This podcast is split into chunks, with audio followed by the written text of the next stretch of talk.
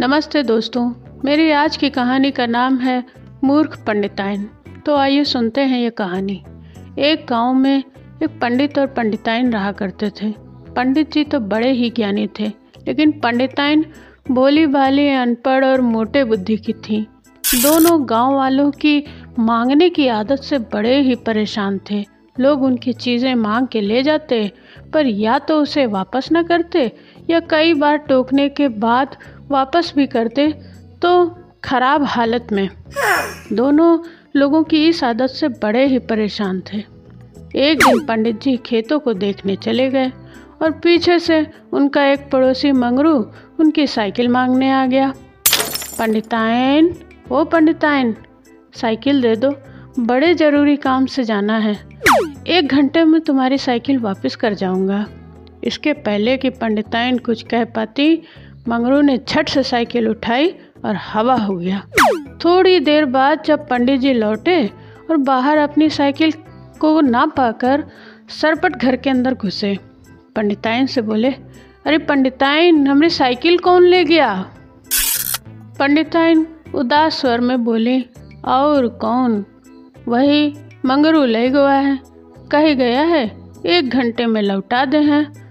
अपनी घरवाली का डॉक्टर का दिखावे ले गया है। पंडित जी, थोड़े गुस्से से बोले, अरे, हम का बताएँ इन लोगन का? अरे, तुम कोई बहाना नहीं बना सकती थी? अरे, कोई बहाना बना के मना कर देती? पंडिताइन अरे, का कही देते? उसको डॉक्टर के पास जाना रहा है। पंडित जी अरे कह देती, साइकिल पंचर हो गई है, उसका पैडल टूटा है, उसमें हवा नहीं है।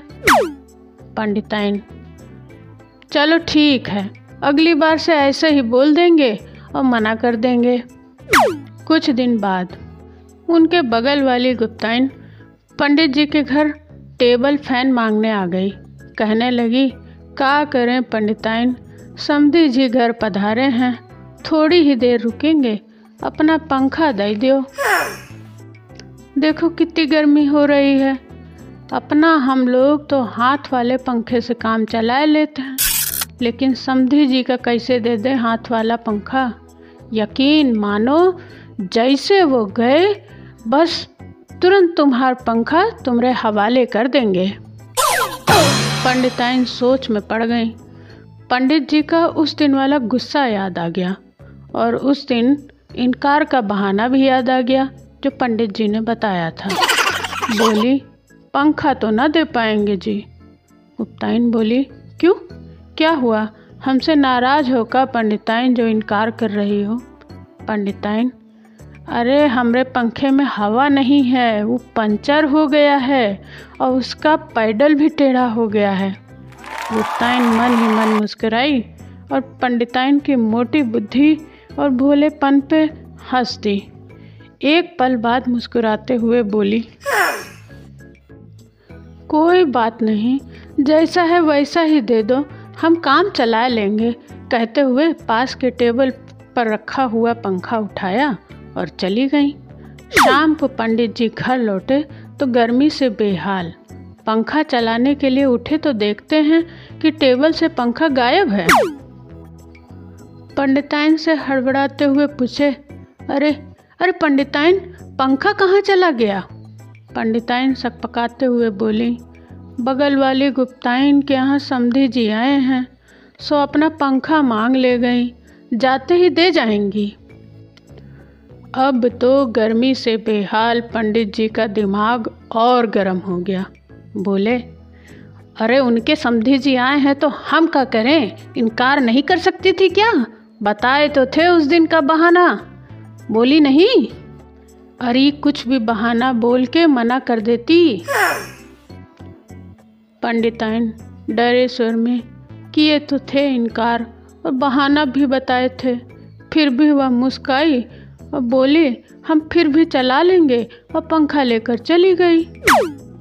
पंडित जी छल्ला कर, अरे, ऐसा क्या बोल दी? पंडिताइन अरे वही जो उस दिन बताए थे, कह दिए थे, कहे तो थे कि उसमें हवा नहीं है, पंखे का पैडल टेढ़ा है। तो मानी नहीं, क्या करें हम?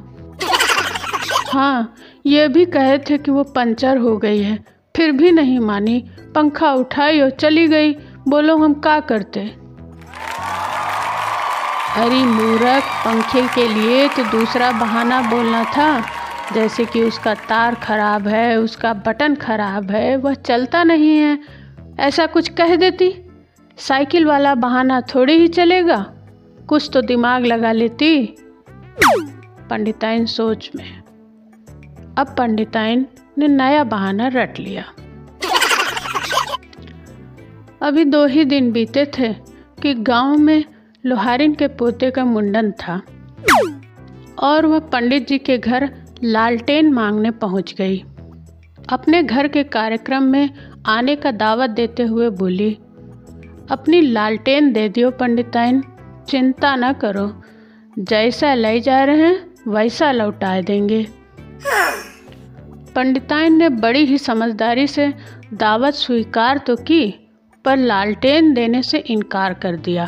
कारण पूछने पर, पिछली बार जो पंडित जी ने नया बहाना बताया था उसको याद करके बोली, लालटेन तो चलता नहीं है, उसका तार खराब है और उसका बटन काम नहीं करता। लोहारिन, पंडिताइन और उनके भोलेपन और मूर्खता पे मुस्कुराई और बोले, जैसा भी है, हम काम चला लेंगे, तुम तय दो बस। और लालटेन लेकर चली गई। शाम को जब पंडित जी घर लौटे तो देखे घर में लालटेन के बजाय छोटा सा चिराग जल रहा है और पंडिताइन मुँह लटकाकर चिंतन मुद्रा में बैठी हैं।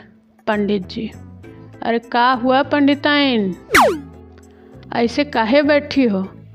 और लालटेन कहाँ चला गया? अरे फिर कोनो मांग ले गया का? पंडिताइन का बताएँ? आज फिर बदरू की अम्मा आई और लालटेन मांग के ले गई। हम बहाना भी बताए, उस दिन वाला फिर ले गई। कहते कहते डांट के डर से अपने आप ही रोने लगी पंडिताइन। पंडित जी बेचारे पंडिताइन के रोने से पिघल गए और प्यार से समझाने लगे, अरे मेरी प्यारी पंडिताइन, लालटेन के लिए तो उससे जुड़ा हुआ बहाना बताना था।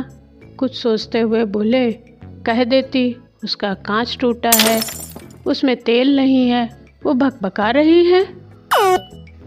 हताश, निराश और कुंठा से भरी हुई पंडिताइन ने अब यह नया बहाना याद कर लिया। अगली सुबह कल्लू आदम का और उनका बछड़ा मांगने लगा। अब की बार तो पंडिताइन को नया बहाना याद भी न करना पड़ा। अभी कल ही तो पंडित जी ने बताया था। झट से बोली अरे का बताएँ कल्लू? बेचारे हमरे बछड़े में तो तेले नहीं हैं। उसका कांच भी टूटा है, वो भकभकाए रहा है, हम नहीं दे सकते। कल्लू भला कहाँ मानने वाला? जल्द ही दे जाऊँगा वादा करके। बछड़ा खोला और लेके हवा हो गया। अब घर में बछड़े को ना पाकर पंडित जी समझ गए कि फिर कोई बछड़ा मांग ले गया है और पंडिताइन ने फिर से वही किया होगा जो हमेशा करती हैं।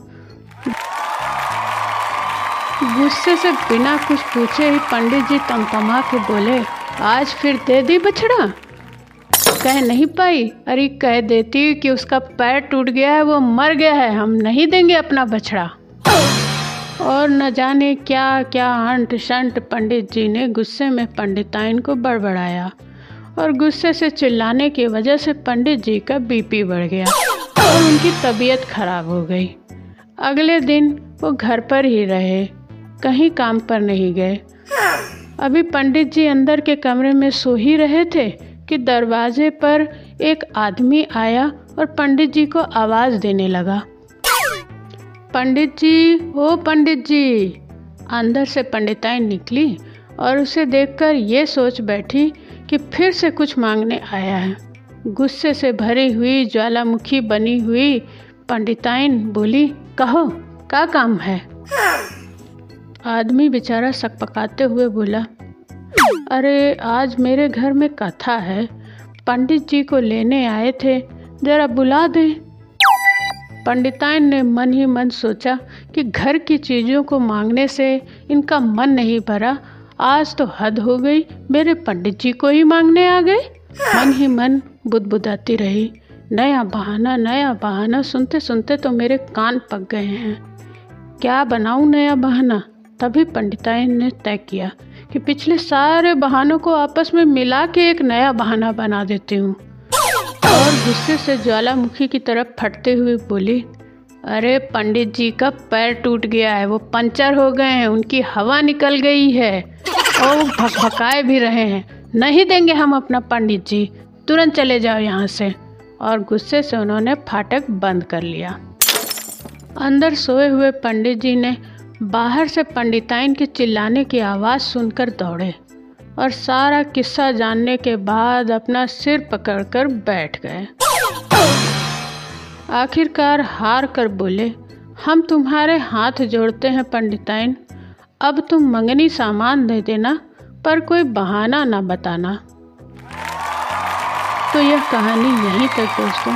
आशा है आप सबको पसंद आई होगी। मिलते हैं जल्द एक नई कहानी के साथ। धन्यवाद।